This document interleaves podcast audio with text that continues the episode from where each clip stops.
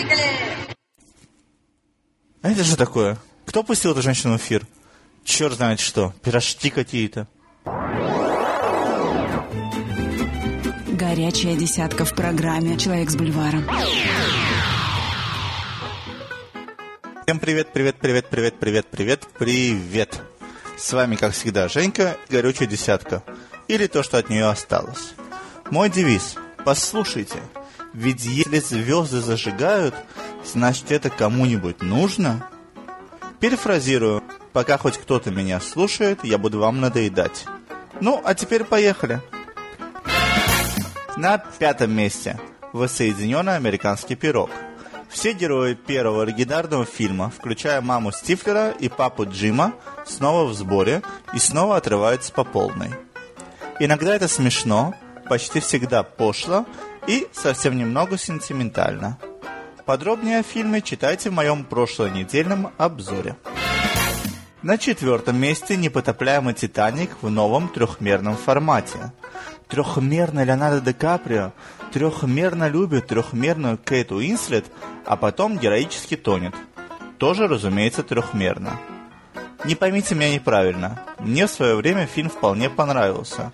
Но выпускать его заново... Чего только не сделаешь за бабки. Третье место. Новичок.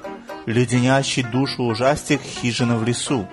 Компания молодежи приезжает в заброшенную лесную хижину на отдых, не подозревая, что эта самая хижина находится в самом центре секретного экспериментального полигона. Критики взахлеб хвалят.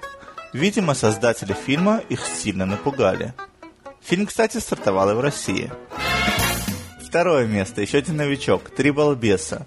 Новая комедия от братьев Форели, основанная на черно-белых, короткометражках от одноименного трио, популярного в середине 50-х годов.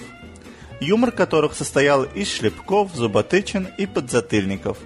Речь пойдет о трех балбесах, выросших в детдоме, которые должны закрыть, если они не найдут нужную сумму на обеспечение его работы.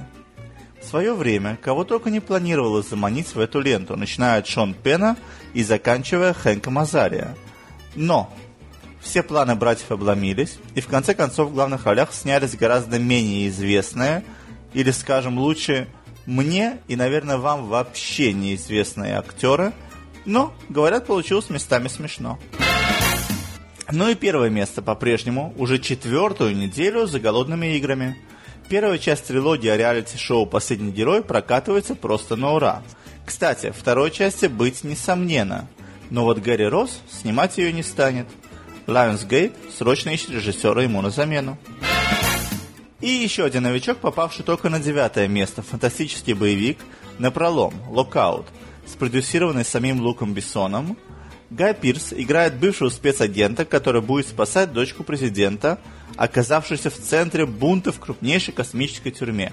Короче говоря, обычный фантастический боевичок на любителей жанра. Из российских премьер исторический триллер «Ворон», в котором Джон Кьюсак играет самого Эдгара По.